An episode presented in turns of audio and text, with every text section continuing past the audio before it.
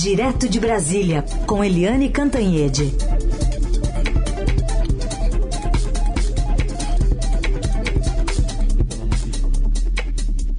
Oi, Eliane, bom dia. Oi, bom dia, Raíssa e Carolina, ouvintes. Bom dia, Eliane. Bom, vamos começar falando sobre mais um ataque a jornalistas, né? De novo, a Vera Magalhães, que foi intimidada ali com o celular por, pelo, pelo candidato né, e deputado Douglas Garcia. É, é, uma, é, uma, é uma prática muito agressiva, né? Você começa a gravar, começa a falar o que você quiser ali para os seus seguidores. Um ataque bastante é, hostil e que, de novo, ataca o mensageiro, um jornalista. Nesse caso, a Vera não tinha feito nem pergunta, mas estava ali acompanhando hum, pela TV Cultura e foi incitada né, pelo deputado a, a responder sobre o seu salário, uma informação que ela já havia prestado contas mesmo sem ter obrigação de. Pois é, uh, o que a gente tem né, né, é o presidente Jair Bolsonaro liderando esse tipo de ataque. Se o presidente faz esse tipo de coisa, ele está autorizando e, de certa forma, estimulando os seguidores dele, a milícia é, é, política dele, eleitoral dele, a fazer a mesma coisa. Foi um episódio lamentável, mais um episódio de ataque do Bolsonaro, dos filhos do Bolsonaro e de bolsonaristas a uma jornalista mulher né? É, isso tudo é cria um clima, né? Um clima que possibilita os bolsonaristas saírem armados e já dois bolsonaristas mataram eleitores e militantes petistas. Isso não ajuda, não ajuda o país, a democracia e muito menos o Bolsonaro e o bolsonarismo. O próprio é, ex-ministro Tarcísio Gomes de Freitas, né, que é aliado do tal sujeito lá, o Douglas Garcia, já ligou para Vera Magalhães, já se desculpou pelo episódio, se descolou desse sujeito, diz que mal conhece esse Douglas Garcia, que não tem nada a ver com isso. Né? Eu agora de manhã estava trocando mensagem com o candidato Tarcísio Gomes de Freitas e ele estava respondendo isso, quer dizer, ele não tem nada a ver com isso. É, e é ruim para ele, ruim para a candidatura dele, ruim para ruim a candidatura do Bolsonaro, ruim para a imagem desse tipo de gente que está na campanha do Bolsonaro. Aí a gente vai puxando, né? As, que, é, que é, personalidade vai assumindo o bolsonarismo. Douglas Garcia vai lá, faz esse tipo de ataque. Né? A Vera Magalhães não estava nem fazendo pergunta, não estava nem é, no holofote. Para que, que ele faz isso? Aí o Bolsonaro aproveita uma pergunta, uma pergunta natural, completamente legítima é, da Vera Magalhães, para atacá-la ao vivo em cores o, o tal do, do é, empresário que ataca e grava e acha bonito atacar e gravar uma pobre senhora que precisa de marmita para comer e sobreviver. Sabe? Depois vai se descobrir que esse tal de empresário usou 5 mil reais do auxílio emergencial na pandemia. Que gente é essa horrorosa? Aí o Bolsonaro faz duas horas de homenagens ao Daniel Silveira, um miliciano do Rio de Janeiro, que nunca poderia ter sido sequer eleito deputado federal pelo Rio de Janeiro e cuja mulher também recebeu o auxílio emergencial. Vai se criando uma identidade do bolsonarismo sabe? Isso só faz o quê? Aumentar a rejeição do Bolsonaro, que já é de 51%, que já é impeditiva, e criar um medo, um pânico na sociedade brasileira. Portanto, eu é, me solidarizo profundamente com a Vera Magalhães, eu mostro minha indignação com esse tipo de ataque completamente irracional, abjeto, absurdo, né? E também é, agradeço, né? Elogio o Tarcísio Gomes de Freitas por dizer, olha, eu não tenho nada a ver com isso, pelo contrário, e telefonar para Vera Magalhães pedindo desculpas. Ou seja, uma pitada de bom senso comple na completa falta de senso que está acontecendo na eleição e no país. Ainda que esse deputado estivesse ali porque está sendo um convidado de Tarcísio ali na, no evento, né? Da equipe. Ele da equipe. entrou lá né, e fez esse tipo de coisa, criando, né, ele está ajudando a criar uma personalidade para a candidatura do Bolsonaro e, portanto, para a candidatura de Tarcísio Gomes de Freitas. Ou seja, é, o bem contra o mal, quando o Bolsonaro, a Michele Bolsonaro falam em bem contra o mal, quem é o bem e quem é o mal? Quem é o bem, quem é o mal?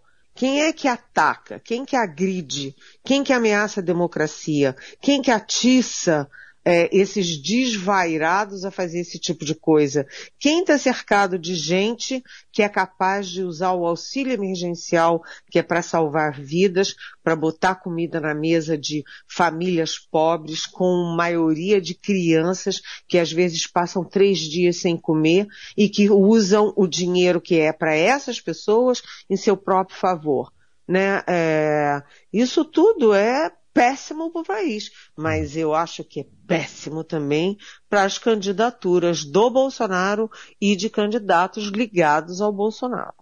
Só um detalhe que já está aqui no portal, o deputado dizendo, o Douglas Garcia, que não se arrepende do, do que fez. E, pois é, ele não se arrepende. Ótimo é. para ele, ótimo para o Bolsonaro, né? é. né?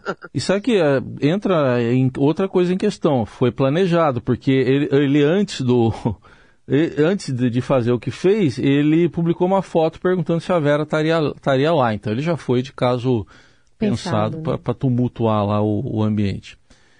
É, Eliane, é, tem outro assunto também, estão vindo alguns sinais que parecem trocados né, da campanha do presidente Bolsonaro. O que, que eles demonstram na sua avaliação? Olha, é, se a gente pegar as últimas falas do presidente Bolsonaro, ele está é, demonstrando ou desespero ou, é, sabe, é, insegurança sobre os rumos a seguir. Aquela conversa dele com grupos evangélicos, né, aqueles, é, enfim, não sei exatamente definir aqueles grupos de internet evangélicos, né, não tem muito pé nem cabeça, né? O presidente Bolsonaro é, parecendo outro Bolsonaro, vestindo aí a, a, os trajes da humildade, não combina com a personalidade dele, não combina com tudo que ele disse e fez até agora, mas o que que ele disse? Primeiro, que tudo vai depender de Deus. Se Deus quiser que ele se eleja, ele se elege, se não, ele vai para casa e passa a faixa. Segundo, ele é, disse que aloprou quando falou aquelas besteiras na, durante a pandemia, principalmente quando disse que não era coveiro. Né? Depois ele também é, meio se desculpou ali pelo que ele falou é, quando nasceu a filha mulher, a Laura, quando soube que ia ter uma filha mulher, a Laura que é a caçula. É, e por fim ele falou uma frase muito enigmática porque ele que sempre, sabe, é machão, imbrochável, etc., disse o seguinte, ah, eu aos, aos 67 anos, aos 67 anos eu não tenho mais nada para fazer aqui nessa terra. Ou seja, se ele não for reeleito, ele abandona a política e, e, e vai embora.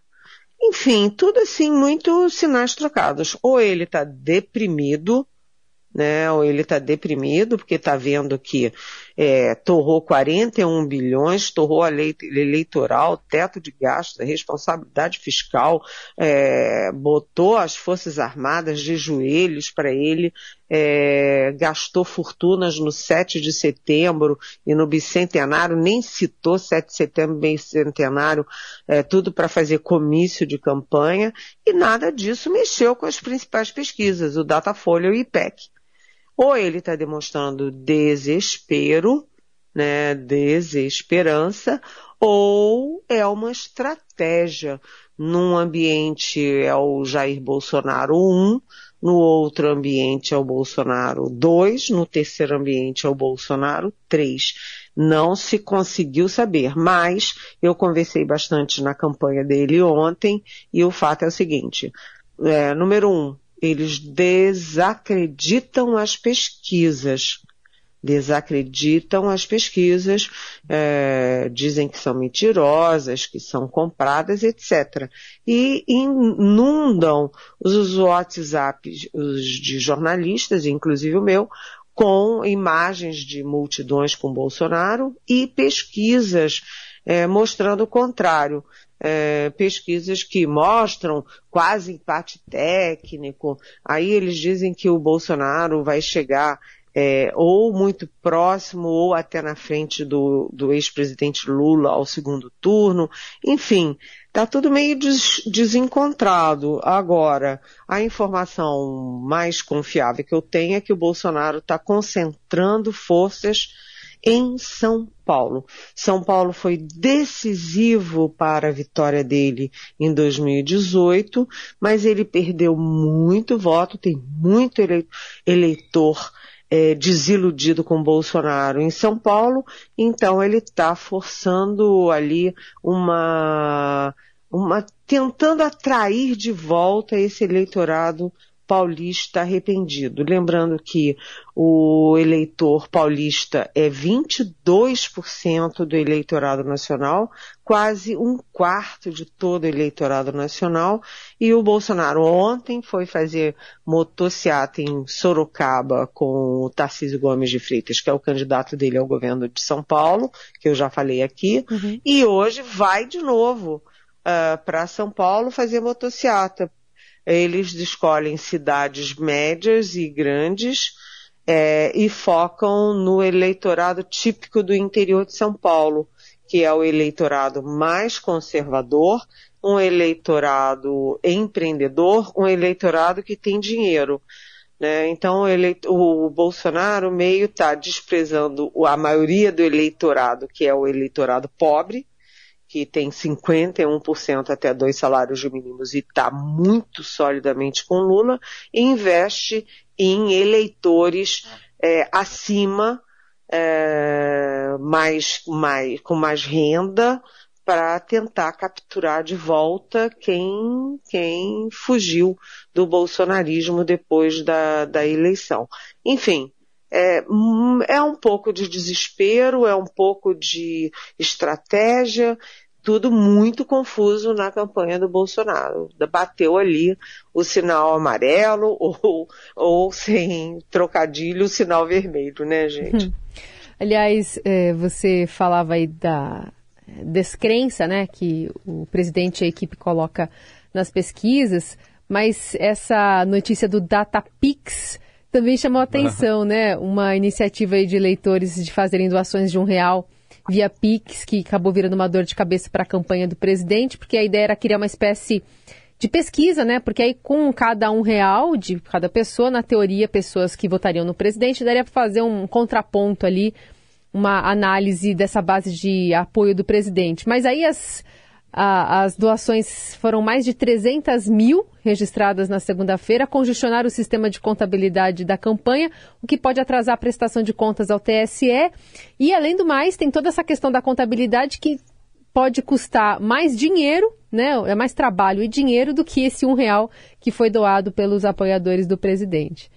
É. Vê se isso não é coisa de campanha que está batendo cabeça e que está sem rumo. É, não é, gente? É. é. E além disso, o Flávio Bolsonaro, que é o senador, né, o filho 01, que é envolvido com rachadinha, com o Fabrício Queiroz, com a compra de uma mansão de milhões e milhões, é, toda muito esquisita na forma, no conteúdo e no valor né, o Flávio Bolsonaro diz que puxa vida, está faltando dinheiro na campanha. Hum. Aí a gente não sabe se está faltando dinheiro mesmo, é, porque isso é um indício de fraqueza, né? Uma campanha que está faltando dinheiro é sinal de que as pessoas não estão acreditando na possibilidade de vitória. Então é uma mensagem ruim do filho do presidente para a própria campanha.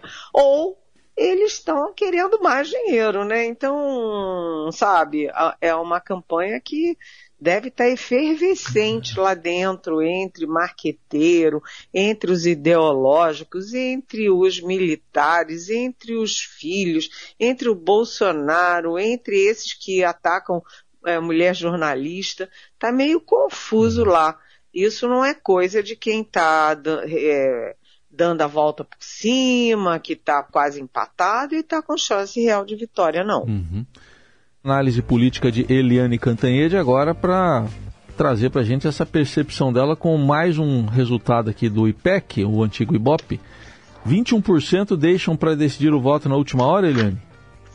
Pois é, é, essa pergunta foi feita especificamente pela TV Globo na pesquisa é, do, do IPEC. E eu achei muito interessante porque é, 21%, ou seja, um em cada cinco eleitores né, é, decide o voto na última hora. Admite que deixa para decidir na última hora. O que, que significa isso? Primeiro que tem muito chão pela frente. Né? Muita gente pode mudar o voto. E aí a gente vai para uma segunda é, segunda pesquisa, uma segunda pergunta, que é o seguinte: é, dos eleitores do Ciro Gomes, 52% admitem mudar o voto. E dos eleitores da Simone Tebet e dos outros, 60% admitem mudar o voto. Ou seja, até o finalzinho da campanha, a gente tem 50%, 52% dos eleitores do Ciro e 60% dos eleitores da Simone Tebet e dos demais tentando é, apalpar o terreno, conhecer o terreno para saber para onde vão. Ah, tecnicamente é o seguinte, são 52% de 7%, 60% de 6%, né? E isso dá em torno de 7 pontos percentuais. Para o Bolsonaro, é insuficiente para ter uma reviravolta. Para ele é, ameaçar o ex-presidente Lula ou e muito menos para passar à frente do ex-presidente Lula. Mas para a campanha do Lula, esses sete pontos são decisivos. Se você tem sete pontos ou até metade desses pontos hoje indo para o Lula, isso significa que eleitores de, de, de Ciro Gomes e eleitores de Simone Tebet e dos demais, né, eles podem garantir a vitória do Lula em primeiro turno. Pelo IPEC e pelo último Datafolha, o Lula está ali em 50% dos votos válidos. Se ele consegue capturar né, é, metade desses eleitores de Ciro, Simone e demais que estão ainda indecisos até o finalzinho, ele pode ainda ganhar em primeiro turno. Eu achei essas, esses dois recortes da pesquisa IPEC muito importantes, até porque a gente pode somar a isso a rejeição do presidente Bolsonaro. A rejeição do presidente hum. Bolsonaro é de 51%. É muito alta, né? É, e vem aumentando, inclusive, em eleitores que são da base dele. É, aumentou nove pontos entre os eleitores de dois a cinco salários mínimos, aumentou sete pontos entre evangélicos e aumentou três pontos entre os homens. Então, se a rejeição do presidente Bolsonaro é tão poderosa e continua aumentando, inclusive em bolsões que são é, majoritariamente é, a favor dele, ou eram a favor, majoritariamente a favor dele, como de dois a cinco salários mínimos, o que você tem? Que a margem do Bolsonaro para capturar esses votos é, de pessoas que ainda podem mudar o voto é uma margem pequena e que a margem do ex-presidente Lula é uma margem maior para capturar o voto desses eleitores que não são propriamente indecisos, mas que é, tão, têm candidato hoje, mas não estão muito seguros da sua opção nesse momento. Então, olha aí, ó. As pesquisas dão muitas dicas, mas presidente Bolsonaro não lê pesquisa, não gosta das pesquisas e todo o pessoal dele desacredita as principais pesquisas e fica usando pesquisas que são contratadas pelo Planalto, ou melhor, pela campanha Bolsonaro, ou que é, tem metodologias ainda, vamos dizer, questionáveis. Tudo bem. É Celiane Cantanhede conosco, volta amanhã aqui no Jornal Eldorado para mais uma análise política, né, nessa reta final aí campanhas, das campanhas. Eliane, obrigada, viu? Até amanhã. Até amanhã.